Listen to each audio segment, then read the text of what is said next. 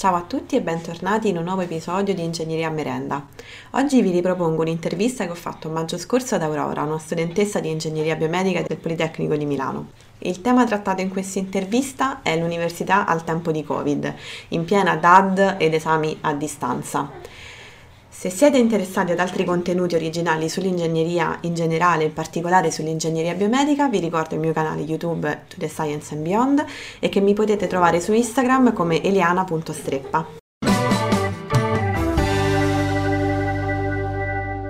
Ciao a tutti e bentornati in questo nuovo video. Torniamo a fare una bella intervista oggi per parlare, come avrete capito dal titolo, di università, quindi lezioni online al tempo del Covid-19. E lo facciamo insieme a questa fantastica ospite che è Aurora. Ciao Aurora. Ciao. Che oltre ad avere un nome magnifico, oggi ci racconterà un pochino, cioè partiamo da questo, tu chi sei, cosa studi, raccontaci un po' di te. Ok, faccio una breve introduzione. Io sono Aurora, appunto, studio ingegneria biomedica e sono attualmente al terzo anno, Eliana contenta, sono attualmente al, al, terzo anno al Politecnico di Milano. E a breve avverrà la laurea e quindi mi sono trovata come tantissimi altri studenti catapultata in questo nuovo mondo di eh, didattica a distanza, esami a distanza e quindi un intero semestre e forse anche il prossimo anno accademico totalmente a casa. Ma quindi e... tu al terzo anno vuol dire che ti laureerai quest'estate? In teoria a settembre. Abbiamo programmato okay. a settembre. No, perché se... ho visto che qualcuno che si deve laureare a luglio sta panicando per questa cosa delle lauree da remoto. Sì. Magari per settembre invece ce la caviamo.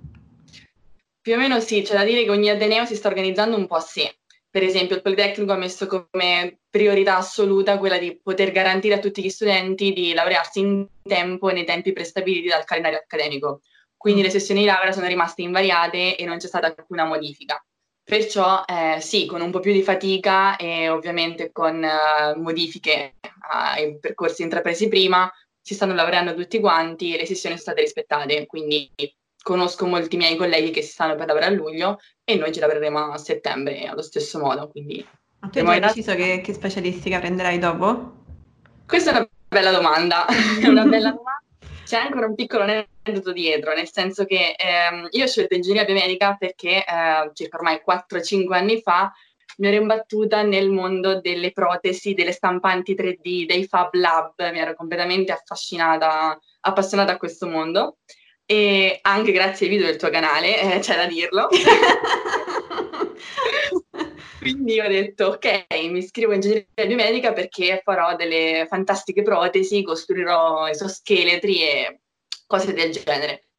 Solamente che andando avanti negli studi ehm, mi è spuntata fuori questa, questa nuova passione che non pensavo di avere prima, che è quella appunto per l'ambito più informatico, computazionale.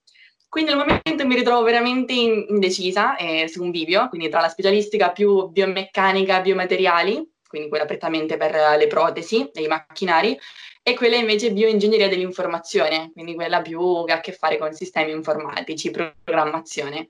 Siamo ancora in un video. Devo dire che, che, è bello che tu l'abbia detto, nel senso che mi permette di dire anche a chi ci ascolta che magari è all'inizio o alla fine del liceo o all'inizio del percorso accademico che questa cosa capita spessissimo, cioè che tu inizi un percorso in realtà non solo in ingegneria biomedica ovviamente, ma in qualsiasi altro percorso diciamo universitario, pensando ah da grande io farò questa cosa, sicuramente 100% veri, e fa oh mio Dio ma a me piace tutt'altro, cosa che cacchio faccio adesso?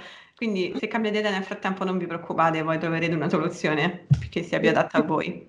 E quindi ti sei ritrovata praticamente, dunque, poi capirai, Politecnico di Milano, piano centro epidemia praticamente. Benissimo, esatto. Ma tu non sei originaria di Milano? No, anche qui c'è un altro aneddoto. Io sono marchigiana, forse già si sente dall'accento, e ho iniziato il mio percorso di studi facendo il primo anno ad Ancona, alla Politecnica delle Marche, dove mi sono trovata benissimo. E mi tutti bene, in effetti. Sì, è veramente buona la qualità della didattica e anche i professori mi sono piaciuti moltissimo. Solamente che avevo questo desiderio dentro dal quinto superiore di eh, partire, cambiare ambiente, cambiare città, perché amo veramente circondarmi di mh, contesti, diciamo, stimolanti, ricchi di opportunità, di realtà diverse eh, che non conosco. E quindi ho chiesto il trasferimento al secondo anno e mi sono trasferita trasferita a Milano, dove mi trovo benissimo attualmente, eh, solamente che ora sono ritornata nelle mie marche. Tu sei tornata prima che scoppiasse, diciamo, il problema, il casino del lockdown, eccetera, sei riuscita a tornare a casa? Sì, sono riuscita a tornare in tempo, diciamo perché eh, proprio finita la sessione esami è scoppiato il primo caso a Codogno okay. e il 27 febbraio mi sembra sono proprio ritornata giù con i primi treni affollati e perciò ormai sono tre mesi che sono, più di tre mesi che sono a casa e mm-hmm. il semestre lo seguiamo online attualmente. Ma allora, raccontami un attimo, um, psicologicamente com'è stato l'impatto di, cioè il primo impatto di dire cavolo devo seguire queste lezioni online, non avrò più il contatto col prof o comunque anche la quotidianità con gli altri studenti, che ne so, immagino che non sia stato proprio banalissimo, no? Assolutamente. Eh, c'è da dire che all'inizio eravamo tutti abbastanza, la maggior parte, illusi che la didattica a distanza, eh, diciamo, durasse solamente per le prime settimane. Noi quando siamo scesi in tanti, eh, siamo scesi con l'idea di ok, fra qualche settimana ritorniamo su, riprendiamo le lezioni. E tant'è vero che io, come tantissimi altri miei colleghi, siamo tornati a casa con valigie minuscole, lasciando gran parte delle nostre cose eh, su a Milano. E quindi non avevamo ver- veramente realizzato il fatto che avremmo dovuto passare l'intero semestre a casa e con le lezioni totalmente online, esami inclusi. Fino a qualche settimana fa ancora pensavamo di svolgere gli esami in presenza, speravamo di svolgerli in presenza. In realtà ora è proprio una realtà definita, il fatto che eh, saremo completamente a casa con eh, sistemi informatici adeguati e tutto il resto.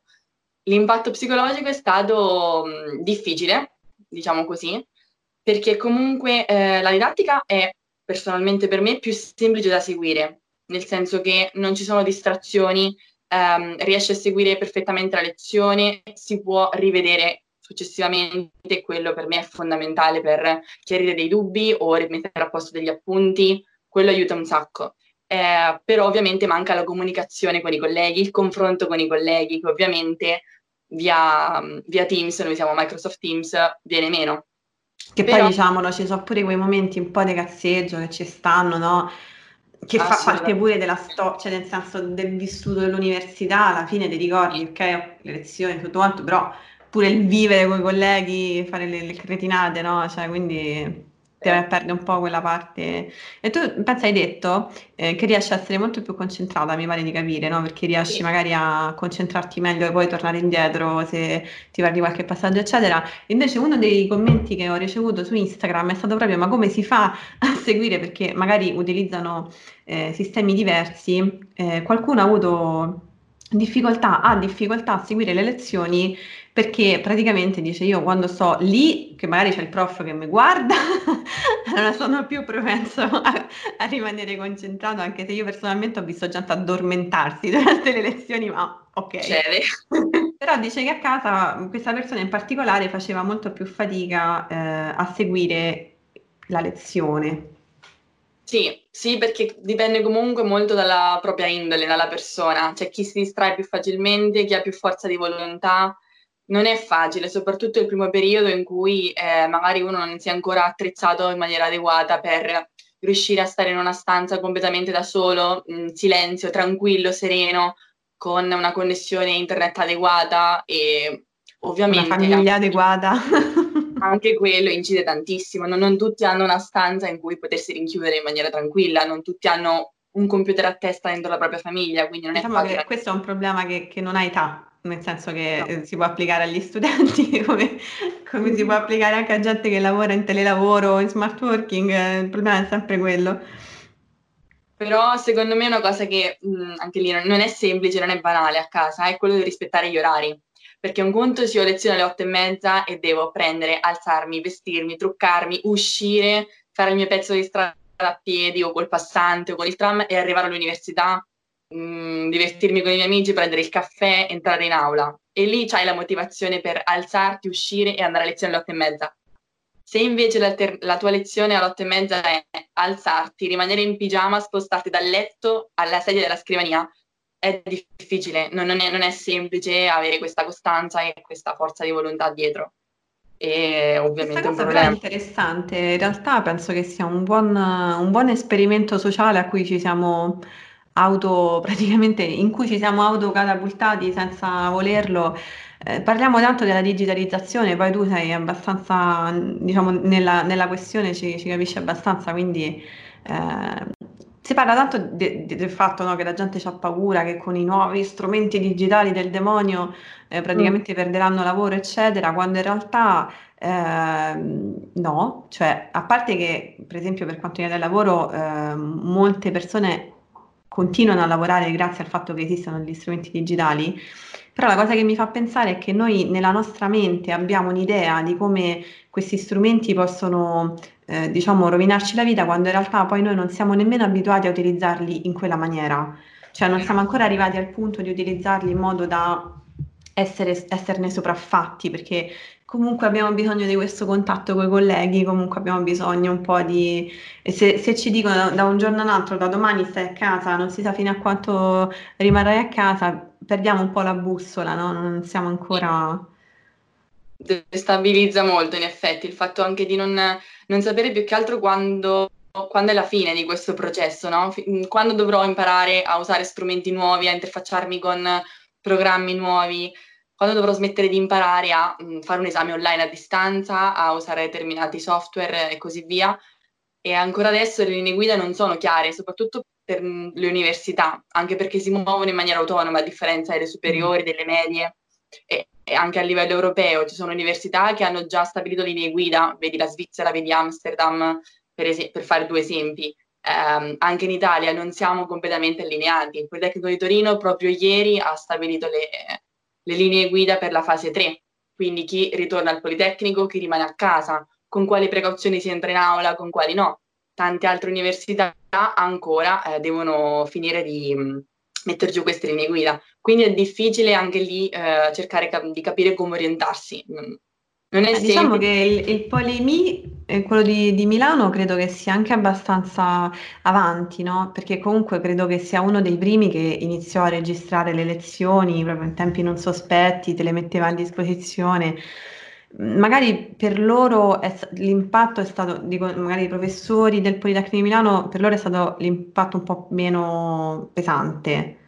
Sì. Cioè, da voi come le organizzano le lezioni, per esempio? Le, le registrano e tu puoi accedere quando ti pare oppure in live, non so. Allora, cioè, il Politecnico di Milano si è attrezzato benissimo fin da subito, è stata una delle prime università a mettere su tutta la, l'infrastruttura.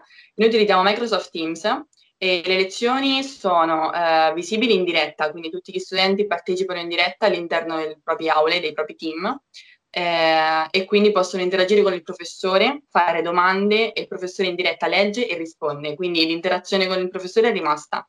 Poi al termine della lezione il professore registra, carica sulla piattaforma Microsoft. Aspetta che ti ho perso. Adesso mi senti? Prova, sì, prova. Sì, sì. Ok, siamo okay. rimasti ai professori che poi, eh, questi soliti problemi tecnici, ma io penso che sul mio canale ormai sono abituati. allora, siamo rimasti al fatto che il professore, tu puoi interagir, interagirci, aiutatemi, ho bisogno veramente di aiuto, eh, diciamo in live e poi lui registra e la carica. La carica, esatto, su Microsoft Stream e la lezione rimane accessibile agli studenti che hanno partecipato dal vivo alla lezione. Cioè, e cosa. Se, se, fosse così anche normalmente, cioè che uno va a lezione e poi se la ritrova sul sito, non sarebbe male. È una delle cose migliori che potessero succedere in tutto questo casino. Cioè, secondo me, e penso rimanga anche in futuro, eh, il fatto di poter accedere alla lezione nuovamente, una volta terminata, aiuta moltissimo, veramente un sacco. Perlomeno a me personalmente me le vado a rivedere quasi tutte, bene o male, mm. anche perché proprio magari ti rimane cosa bisogna che appunto quella è sicuramente un, un enorme Ok, una domanda che eh, qualcuno mi ha fatto è tipo come funzionano gli esami online. Io ho capito okay. perché in realtà ci sono uh, professori che fanno un po' come gli pare, no? Io non sto capendo se è una cosa strutturata che, che insomma l'università dice ai professori fate così o se ognuno fa un po' come gli pare. Allora, mh, mm, ci sono delle linee guida. Ci sono linee guida, parlo per il Politecnico di Milano, che è la, la mia università, e quindi so più o meno come si sta muovendo. In base al tipo di esame ci sono diverse modalità. C'è l'esame, ad esempio, che si basa sulla consegna di un progetto, quindi lo studente svolge il suo progetto e lo carica su una cartella apposita all'interno del portale del Politecnico, cosa che già succedeva prima, quindi questa è rimasta invariata. Poi ci sono gli esami online che avvengono sempre tra- tramite Teams, dove prima dell'esame c'è il riconoscimento del, dell'utente, del, dello studente tramite carta di identità e eh, è comunque pubblico, quindi possono accedere altre persone ovviamente per garantire la, mh, mm, il fatto che l'esame rimanga pubblico. Il grande punto interrogativo era quello sugli esami scritti, che sono la maggior parte degli esami di una facoltà ingegneristica e che non possono essere tradotti online. Per questo tipo di esame eh, ci sono due modalità che possono essere utilizzate, quella di tradurlo in un esame ehm, da computer, quindi a domande aperte o chiuse da fare tramite appositi programmi sul computer, sui quali eh, interviene eh, una piattaforma di proctoring basata sull'intelligenza artificiale. E possono essere quindi sia eh, monitorati dal singolo professore che ha accesso a um, questa, diciamo, griglia di, di studenti, massimo 40-50, li può controllare. Oppure appunto c'è questo proctoring automatico dove il software intelligenza artificiale che monitora tutti gli studenti e al termine del, della prova fornisce un, diciamo, un report ehm, sulla congruenza de, degli esami svolti e quindi con dei flag va diciamo, a evidenziare se ci sono state delle mh, situazioni un po' eh, sospette da parte degli studenti. E questa cosa del proctoring non la conoscevo io sinceramente prima di mh, trovarmi in una situazione del genere, quindi l'ho abbastanza approfondita, stata, mh, mi ha incuriosito molto ed è veramente interessante anche perché moltissime università all'estero già lo utilizzavano prima i software di proctoring e adesso secondo me diventerà realtà anche qui. E poi noi abbiamo alcune università che praticamente tu devi inquadrare col, con la telecamera il foglio? Certo, ok, vabbè. Comunque, come funziona? Tralasciando dettagli, ehm, praticamente funzionano eh, questi software dove ehm, prima dell'esame eh, praticamente lo studente deve dare il proprio consenso al fatto di mh, dare dei, dei dati e deve dichiarare di essere da solo, di non avere aiuti esterni e di svolgere l'esame in completa autonomia. Poi durante l'esame intervengono più software. Un software va a monitorare le attività che avvengono sul computer, quindi va a bloccare risorse esterne e quindi il fatto che lo studente possa accedere, ad esempio, vado su Google e cerco la risposta alla domanda è, quindi vengono bloccate altre, altre fonti esterne e va a monitorare qualsiasi attività venga fatta sul, sul desktop, sul monitor.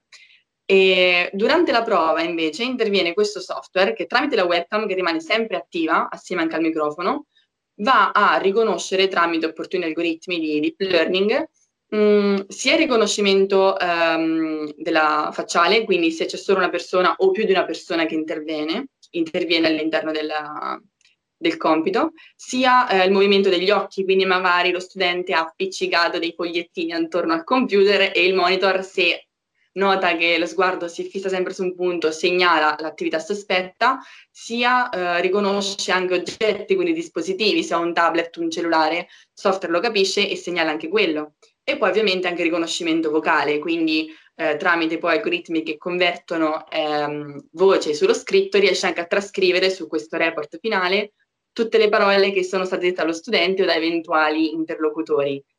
È insomma una cosa interessante eh, che, pre- che, un po' preoccupa noi cioè, studenti. Praticamente è, è, è peggio che fare l'esame in loco, praticamente, perché è peggio mamma mia. Due persone si fissano, è, è, più semplice secondo me, però eh, bisogna adeguarsi, nel senso è l'unico modo praticamente per verificare che non si copia e che comunque no, sia l'esame è un modo fatto molto efficiente, molto, molto più efficiente de, de, dei poveri dottorandi che devono fare avanti e indietro, avanti e indietro, poveracci. Ma ehm, questa mi ricollego a una domanda che, che ehm, mi hanno fatto qua su Instagram.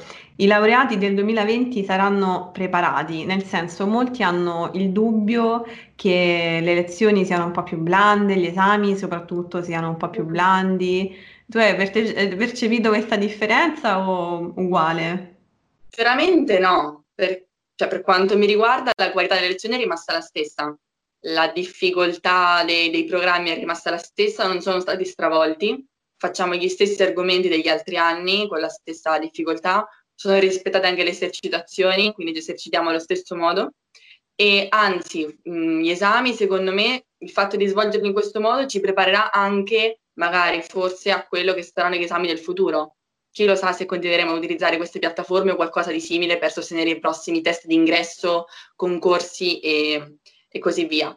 C'è comunque da dire che fare, prima di fare queste prove d'esame eh, il Politecnico ha messo a disposizione delle simulazioni che noi faremo, quindi non arriveremo impreparati ovviamente a, a fare questi esami.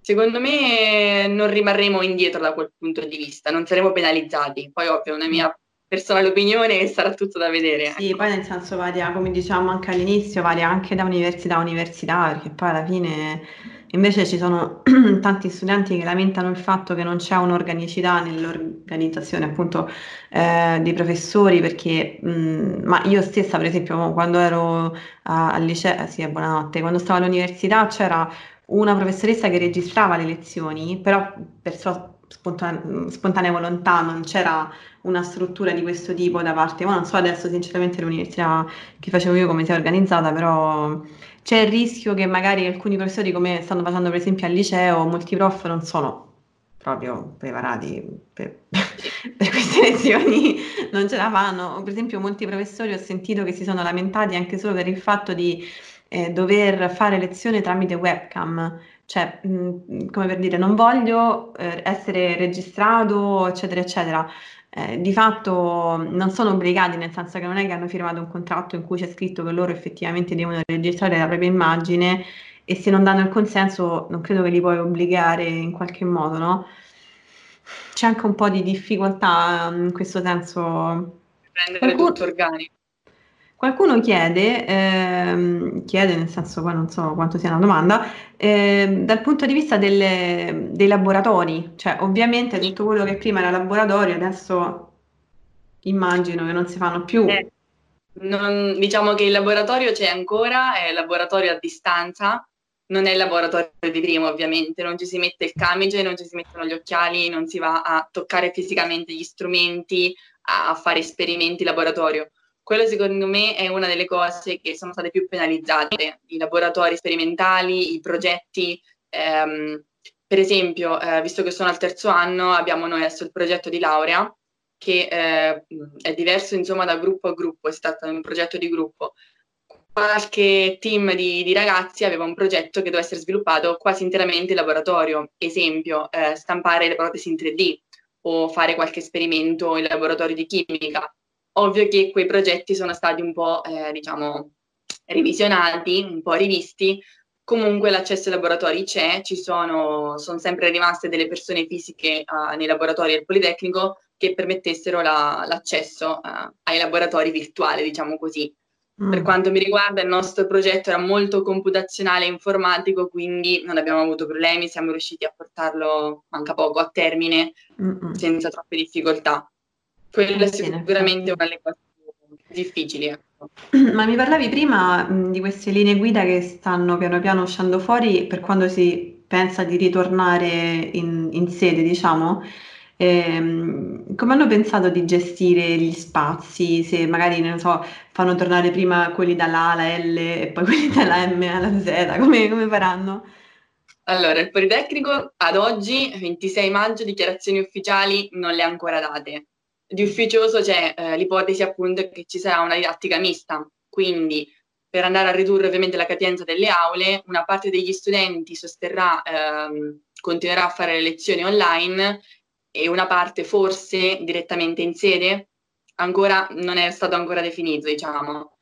Come ho visto mh, recentemente il Politecnico di Torino ha invece eh, stabilito che per il prossimo anno accademico ehm, ci saranno le lezioni e le esercitazioni sempre online a distanza e invece ad esempio laboratori sperimentali, progetti di gruppo, eh, esercitazioni sperimentali in sede, però con le dovute accortezze, ad esempio distanza di un metro l'uno dall'altro, eh, dispositivi che erogano disinfettanti in ogni aula, la disinfezione delle aule costante, la distribuzione delle mascherine, due mascherine per ogni studente giornalmente da cambiare ogni quattro ore. Quindi c'è sicuramente un bel da fare, una bella organizzazione da, diciamo, istituire dietro e sicuramente fra poco usciranno cioè, Anche guida. Mi pare di capire che dal Ministero non è che... Adesso li vedo particolarmente concentrati con questo esame giustamente di, di maturità che ma non, non, stanno capendo manco loro quello che devono fare, poveracci, veramente non si sa che, come vanno a finire però cioè, insomma il fatto che si parli di continuare a fare le lezioni telematiche per per il prossimo anno accademico che uno tende sempre a sottovalutare, no? Sembra che non sta succedendo niente, poi quando ti dicono guarda che rimani così fino all'anno prossimo, eh, vabbè, poi quando ci rimani veramente dici cavolo, ma così tanto tempo? Uno pensava dopo l'estate torniamo, eh, invece no. Uno mi ha scritto, mi viene solo da chiedere perché. Ce lo chiediamo un po' tutti. che è la prima domanda che ti fai quando partecipi alla prima lezione in ingegneria, immagino. Eh, vabbè, qualcuno si lamenta del fatto che stanno complicando gli esami, in realtà come dicevamo dipende dal professore, poi c'è qualche, qualche prof magari è particolarmente tiltato. Sì, c'è da dire che conosco qualche, qualche amico che ha qualche professore che ha proprio ha deciso di non fare le lezioni in diretta, quindi lui le registra e le carica online e gli studenti quando vogliono vanno a vedersele come se fossero una sorta di corso online dove però non c'è interazione diretta con il professore, quindi se hai qualche domanda la puoi fare solo a posteriori. È difficile coordinare tutto, sì. Al momento al Politecnico funziona tutto in un'unica direzione, però sicuramente in altre università non è, non è uguale, ecco. Qualcuno scrive perché se salta la connessione durante l'esame, l'esame è perso?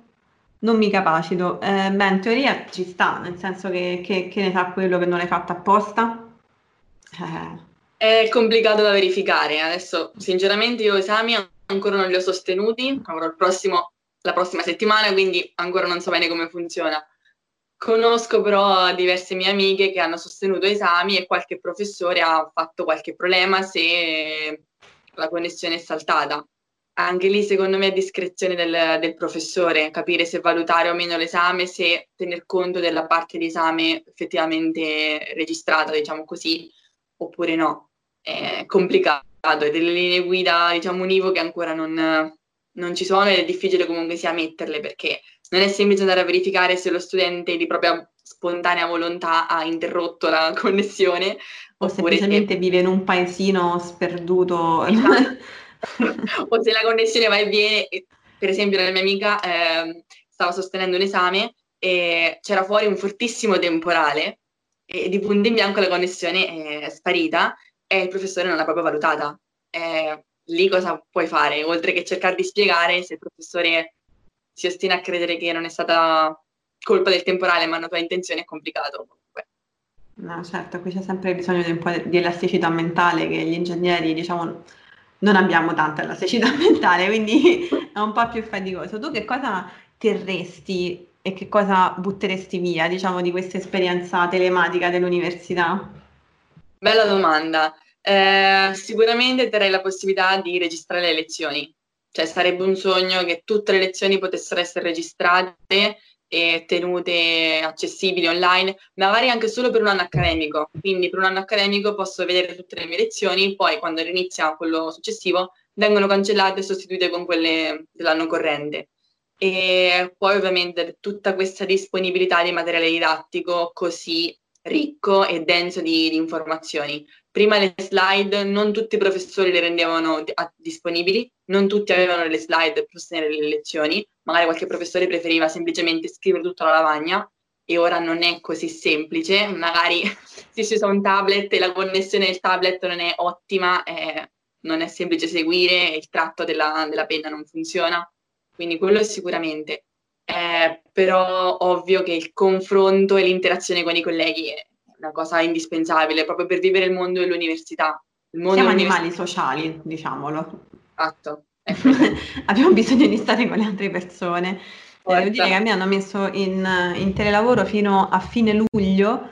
Eh, mm. se, da una parte dici ok perché riesco più o meno a gestirmi anche la vita personale, poi ci sono tante cose positive no, del fatto di eh, lavorare da casa, immagino anche da studiare, nel senso che anche il fatto di fare il percorso nel traffico è una cosa che decade, eccetera, eccetera, però d'altro canto tutta quella parte sociale che va a mancare si, si, fa un po' sentire. Dovrebbe essere un po' un po' come dici tu, probabilmente io questa cosa dico sempre pure, pure ai miei colleghi, così parlandone, esce fuori il discorso che sarebbe bello poter avere tipo un giorno a settimana di, di smart working, eh, così magari riesci a gestirti meglio più facilmente le tue cose, poi immagino soprattutto chi ha bambini molto piccoli eccetera, però generalmente di comunque andarci in ufficio, anche se fai un lavoro più informatico come può essere il nostro, che insomma puoi fare bene anche da remoto, però il fatto di andare lì è proprio un'altra questione, cioè non, è, non c'è storia.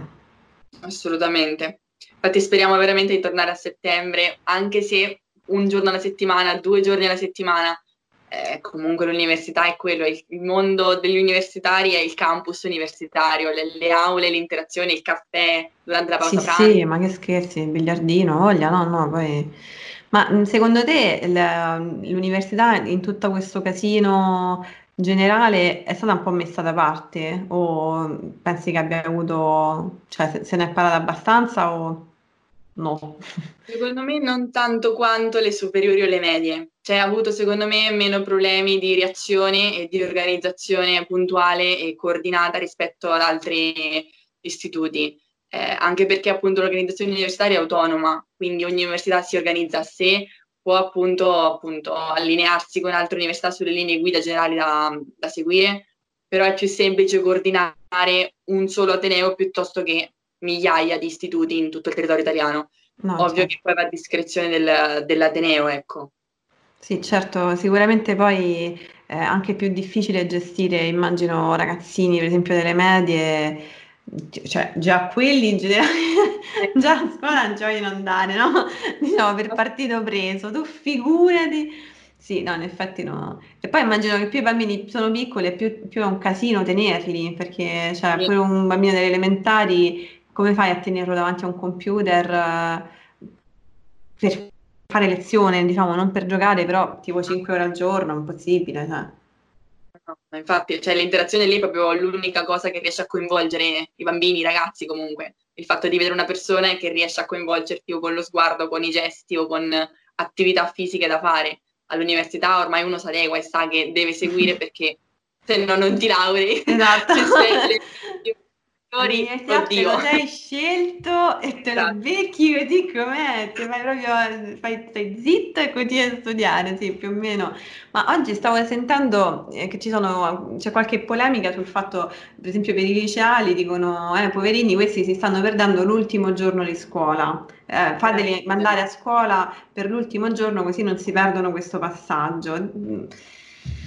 Cioè, nel senso c'è una pandemia, non lo so, tu, tu che ne pensi? Sì. Allora, tornare a scuola per un giorno non so quanto possa aver senso, però io diverse volte durante questi mesi mi sono detta se io fossi stata la ragazza del quinto superiore l'avrei vissuta molto peggio di come la sto vivendo adesso, perché ovviamente il quinto superiore è tutti i giorni a scuola con i tuoi compagni, con i tuoi amici, per l'ultimo anno, per l'ultima settimana, l'ultimo giorno, la gita di quinto, i cento giorni, l'esame di maturità, sono cose che non riviverai mai più e quindi vedertele togliere così e non essere stato preparato o pronto ad affrontare una cosa del genere è devastante e soprattutto anche non avere anche qui delle direzioni diciamo ben definite su come affrontare l'esame, su come prepararlo è, è brutto. Tornare a scuola solo per un giorno così, giusto per dire sono andato a scuola, non so quanto ha senso, però No, in effetti perdersi il quinto anno per i ragazzi che lo stanno affrontando deve essere proprio, cioè diciamo almeno metà dell'ultimo l'ultimo semestre se lo stanno perdendo. Deve essere proprio brutto effettivamente, perché io poi in realtà, cioè, devo essere sincera, penso che l'esame di Stato sia stato l'esame più brutto che abbiamo fatto nella mia vita, quindi quello che ricordo con, con meno felicità, però del resto, tutto il resto dell'anno invece l'avevo vissuto molto pienamente, abbiamo fatto i 100 giorni, eccetera, quindi il fatto di non poter vivere quei momenti è anche un rito di passaggio, no? Cioè, quel momento che ti rendi conto che sei il più grande della scuola e poi tipo dopo due minuti sei di nuovo il più piccolo. C'è questa cosa di passaggio e dici ma come ero il più figo fino a due minuti fa, facevo parte della... No, adesso sei di nuovo una matricola del cavolo e nessuno ti, ti calcola. No, ma che poi anche una cosa che mi sono chiesta è le matricole, nel senso anche in quinta no? uno va a vedere un sacco di open day, perlomeno io non scherzo avrò visto 4-5 open day, giravo all'università, mi facevo le mie idee, ingegneria energetica, biomedica, gestionale, non lo sapevo ancora, e comunque entrare dentro l'ambiente universitario, vedere gli universitari, la vita di un campus, parlare con i professori, con gli studenti, raccogliere volantini, insomma, aiuta molto anche a chiarirsi le idee, a capire in quale direzione dare al proprio futuro, no?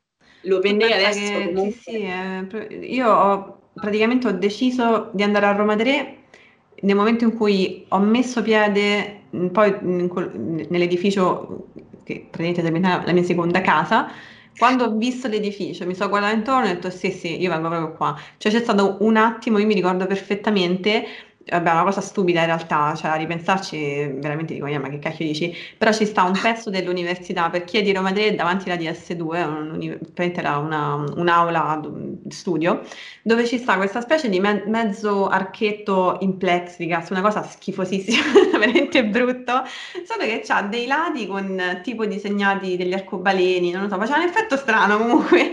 Io sono passata là sotto con il muro così tutto mezzo, eh, non so che, che cacchio di de, di, di, materiale è. Io ho visto quelli che studiavano, ho detto no, io vengo proprio qui, mi sono sentita un po' a casa, ho detto forse questo può essere l'ambiente mio. Effettivamente se, se non vivi, se non ci vai, te la perdi un po' questa cosa. Sì. sì Ma sì. che fanno? Gli open day li fanno online? Che li fanno? Sì, ho visto che appunto li stanno facendo online, caricano dei video dove appunto spiegano diversi corsi di laurea, fanno vedere le diverse aule, il campus, tipo tour virtuale del campus, eh, raccontano tutte le situazioni studentesche, gli sport, però non è la stessa cosa, non è la stessa cosa perché non, anche, anche, io paradossalmente ho avuto questa impressione del Politecnico di Milano quando sono entrata per la prima volta al campus Leonardo, che mi sembrava un sogno, cioè questi edifici bellissimi, un sacco di ragazzi in giro, poi c'era appunto la terrazza con la musica, c'erano ragazzi che distribuivano borse, magliette, per me proprio mi si è aperto un mondo, lì dico ok, io l'anno prossimo starò qui, cioè è il mio posto. Vedere tutto questo dietro uno schermo e non sentire tutto quel vocio, tutte quelle persone intorno a te, fa tanto, cioè è una decisione che non prendi. Sì, sì, sì, ha voglia. Un bel problema. Li abbiamo depressi abbastanza, dici? Oh. Stanno piangendo, dico, oh mio Dio. Ritorneremo, prima o poi ritorneremo tutti all'università. Se non a settembre, fra qualche mesetto, anno, non lo so, però torneremo per forza. Ma in effetti spero veramente che questo periodo così di costrizione digitale ci faccia capire anche come possiamo utilizzare questi strumenti eh, nuovi, tra virgolette nuovi perché alla fine non sono nuovi, però per come li possiamo utilizzare veramente in modo da rendere più ottimale la nostra vita, no? Cioè tipicamente noi utilizziamo eh, che so, il computer o le cose digitali perché ci rendono la vita più comoda, diciamoci la verità, e magari riusciamo a far capire anche le persone un po' più dure, un po' più legnose di testa che in effetti ce la possono fare pure loro utilizzarli, no? Ho, ho, abbastanza fiducia in questo. Chiederei naturalmente a chi ci sta guardando, eh, ehm, chi ci ha visto fino a qui, grazie, prima cosa perché è stata una chiacchieratina lunga, eh, voi come state procedendo, cosa sta succedendo nelle vostre università, raccontateci le vostre esperienze così possiamo anche interagire e vedere più opinioni diverse. Io veramente ti ringrazio tantissimo per questa bellissima chiacchierata, poi naturalmente se capiteranno altri motivi tipo di argomenti su intelligenza artificiale biomedica e roba del genere, ti richiamerò all'arrembaggio sul canale. Veramente, io ti auguro una buona giornata e, e come sempre noi ci vediamo al prossimo video. Io sono Eliana, lei è Aurora e questo è To the Science and Beyond. Ta-da-ta, ta-da-ta-ta. Questa la metto da sola così per Vabbè. Allora.